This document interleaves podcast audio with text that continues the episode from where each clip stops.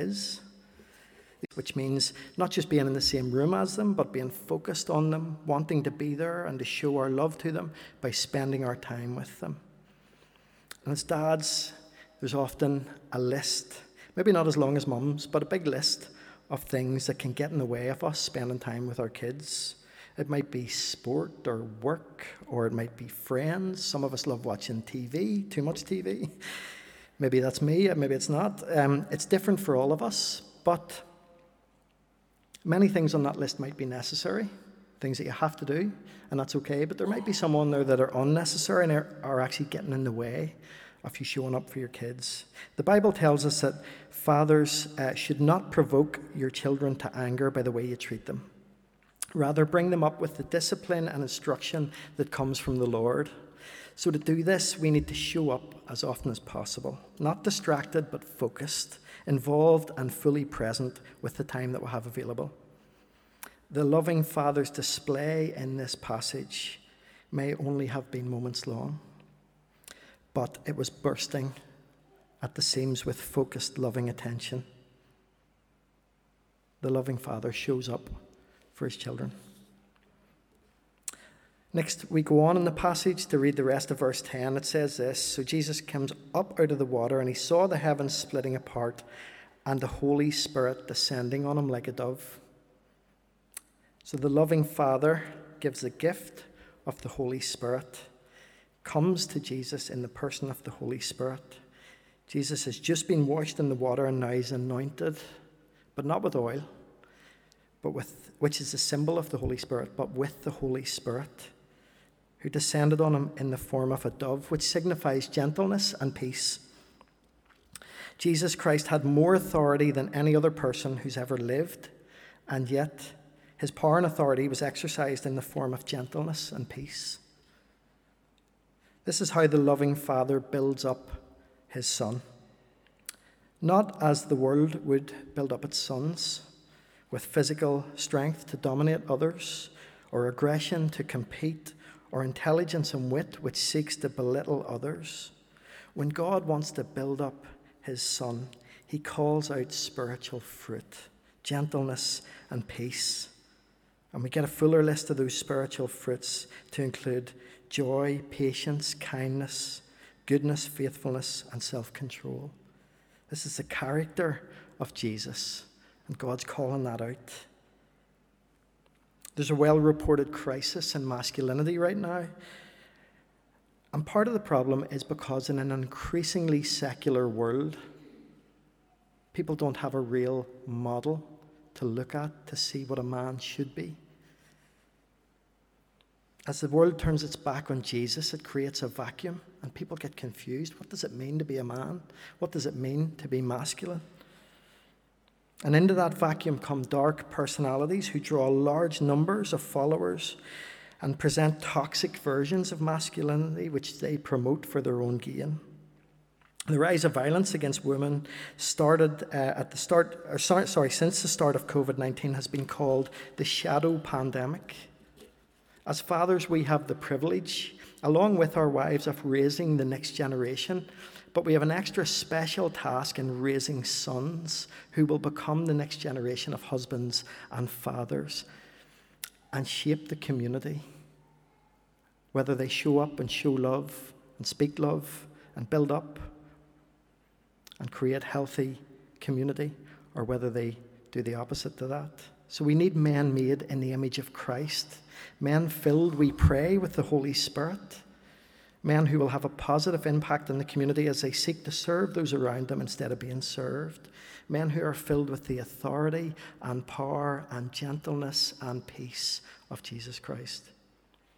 We can't give our sons the Holy Spirit, but we can model the fruits of a spirit filled life for them. Proverbs 22 6 says, Direct your children onto the right path, and when they're older, they will not leave it. A very good place to start with that is how we act in the home as dads, how we treat our wives. Not letting ourselves snap and bicker and be irritated easily, but instead exercising gentleness, peace, and patience. not letting ourselves be slow to respond to a request or to offer help to our wives, but surrendering our selfish nature and our agenda in favour of faithfulness and self control. Not letting ourselves as dads get too weighed down by concerns and worries in this world, creating heavy weather for everybody in the house, but being intentional about bringing joy and kindness into the home. Demonstrating the kingdom of God in these ways testifies to the Spirit of God within us and it changes the atmosphere for those around us and it creates integrity and it'll have a deeper impact to our, on our kids than, than the things we probably say to them. So the loving Father has shown up for the Son. He's built up the Son in gentleness and peace, and now he's going to speak love over Jesus. Verse 11 says, And a voice from heaven said, You are my dearly loved Son, and you bring me great joy. I love how in this God the Father speaking directly to the Son here. I always thought it was God saying, This is my Son in whom I'm well pleased. But this translation and others as well are saying, it's personal from God straight to Jesus. You are my dearly loved Son, and you bring me great joy. And there's a beautiful glimpse of the intimacy between the Father and the Son in the presence of the Holy Spirit there. The words the Father uses from the Old Testament to put that phrase together come from Psalm 2, verse 7, and Isaiah 42, verse 1. And taken together, those verses show that Although Jesus was God's dearly loved Son, he was also God's chosen servant. And as God's servant, he would have to suffer and die to carry out God's work. The affirmation of the loving Father towards the Son is not just loving affection, although those words are almost certainly spoken to Jesus lovingly and affectionately and tenderly. But the words also point to and affirm the purpose of the Son in the world. But before getting into that purpose and before pointing to that, God wants Jesus to know he is loved because he is loved, because he's loved, just because he's a son. You are my son, and I love you. You're my dearly loved son.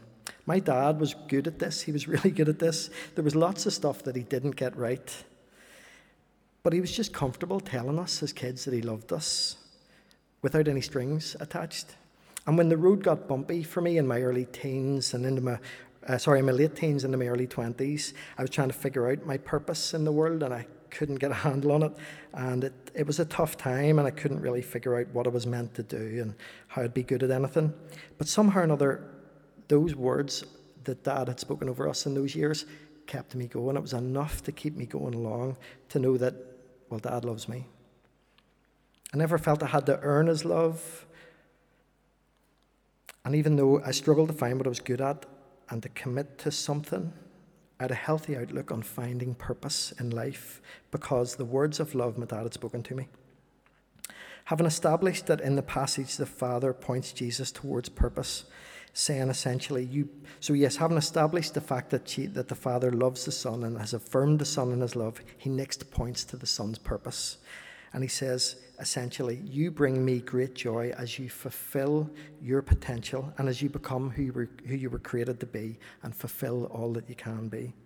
In his book, The Intentional Father, which is all about loving and forming children and helping them discover and step into their purpose in the world, the author Jon Tyson talks about starting when they're very small. And he says this We need to have a vision of the day our children will leave our homes and work backward from that day with a plan to help them gain the knowledge, skills, character, and experience they need. This will enable them to move into the world as confident and healthy people. There is a crisis these days for men and women who do not know what their purpose in the world is. And without purpose, you lose meaning and you lose joy. And in Christ, we're each given a gift, we're each given something to serve into the world with. And as we come to Christ, He releases us into the world to bring blessing. And that's where our primary purpose is found in exercising the gifts God has given us, whether it's in the workplace or the home with our friends in the, in the, in the supermarket, wherever, to bring blessing to people. Right after this amazing display of love by the Father, we're told in verse 12 and 13 that the Spirit then compelled Jesus to go into the wilderness where he was tempted by Satan for 40 days. Something about Jesus' experience in those moments with his dad had put concrete in the foundations. He was the Son of God. He was equipped with all he needed to do his ministry, but God had showed up to affirm, to love, to bless, and strengthen his Son. And I think there's a lot we can learn there from what God does and try to bring into our own homes. As we come towards the end this morning, I was struck by a final thing about the passage, which was this. In actual fact, the Father didn't really need to do any of this.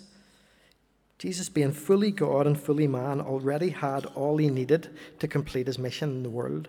He was filled with the Spirit from the beginning of his life. We see him preaching with power in the temple whenever he was 12 years old. Jesus was full of power all the days of his life, fully God and fully man.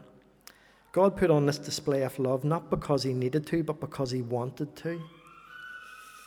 Because unlike many earthly fathers, he's not distant and he's not cold, he's present and he's focused and he's enthusiastic. Not only that, but he caused all these events to be recorded and written down so that they could echo down the generations for us to be encouraged and to see the Father's heart for the world. And we see the intimacy between the Son, the love between the Father and the Son. How much greater is the love of the Father who lets the Son go all the way to the cross, to offer his Son as a sacrifice, to bring many sons and daughters home? Just as we've sung, the Father turns his face away, and the Son says, My God, why have you forsaken me? This beautiful, close relationship is split apart so that we can step into it. To do that, all we have to do is believe Him, believe He was the Son of God, believe this happened, believe He died on the cross, believe He was raised, and accept Him as Lord. John 1:12 says, "But to all who believed him and accepted him, he gave the right to become children of God." And the Bible says there's more joy in heaven over one lost sinner who repents and returns to God than over 99 others who are righteous and have never strayed away. So I want to say, dads, enjoy your day. Remember to show up for your children.